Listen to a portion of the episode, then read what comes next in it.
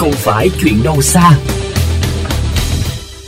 Quý vị thân mến, theo số liệu của Trung tâm Con Người và Thiên nhiên, trong 10 năm từ năm 2004 đến năm 2014, diện tích rừng phòng hộ ở Việt Nam đã giảm hơn 1,7 triệu hecta, tương đương tốc độ suy giảm trung bình là 23% mỗi năm. Trong đó, rừng phòng hộ là rừng tự nhiên giảm tới 1,43 triệu hecta, chiếm tới hơn 84% diện tích đất rừng phòng hộ suy giảm giữ vai trò đặc biệt quan trọng đảm bảo an ninh môi trường quốc gia, nhưng rừng phòng hộ Việt Nam đang ngày càng suy giảm cả về diện tích và chất lượng. Hiện Việt Nam có hơn 14,6 triệu hecta rừng, trong đó rừng phòng hộ chỉ chiếm hơn 4,65 triệu hecta. Từ năm 2002 đến năm 2019, tổng diện tích rừng Việt Nam tuy tăng thuần trên 2,7 triệu hecta, nhưng diện tích rừng phòng hộ giảm trên phạm vi toàn quốc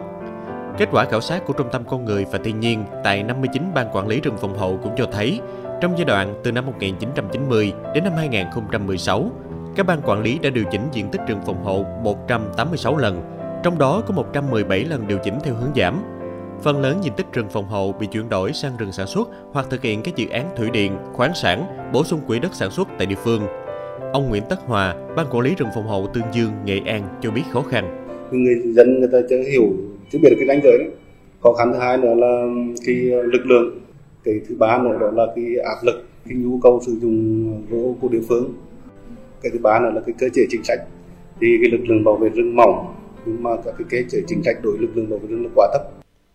Bên cạnh đó, công tác quản lý rừng phòng hộ cũng tồn tại nhiều bất cập, khiến rừng phòng hộ đang bị phân mảnh và mất đi tính toàn vẹn.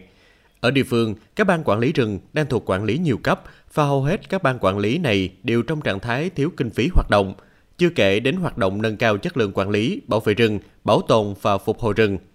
Hiện nhà nước đang có chủ trương thúc đẩy tự chủ tài chính và khuyến khích các ban quản lý triển khai các cơ chế kinh doanh, liên kết và huy động các nguồn vốn đầu tư ngoài ngân sách. Ông Ngô Trí Dũng, Giám đốc Trung tâm Nghiên cứu và Tư vấn Quản lý Tài nguyên cho rằng, trên thực tế, việc triển khai chủ trương này vẫn còn nhiều vướng mắt. Khi mình phỏng vấn ở các ờ, ban quản lý của 6 tỉnh Bắc Trung Bộ ấy, thì mình thấy là ở mỗi tỉnh họ vẫn dùng một kiểu và do vậy các cái bán ấy, cũng chưa thật sự tận dụng được lợi thế thứ hai nữa là họ thiếu động lực động lực để có thể là nguồn Ờ, kinh phí hỗ trợ để xây dựng phương án. Một số ban thì họ chưa rõ ràng về quyền sử dụng đất. Để rừng phòng hộ phát huy tác dụng là tấm chắn bảo vệ môi trường cần những bước cải tiến mạnh mẽ về chính sách và phương thức đầu tư đảm bảo đầu tư đúng với vai trò và giá trị mà rừng phòng hộ mang lại. Chiến lược phát triển lâm nghiệp giai đoạn 2021-2030, tầm nhìn đến năm 2050 cần xác định lại giá trị của rừng phòng hộ,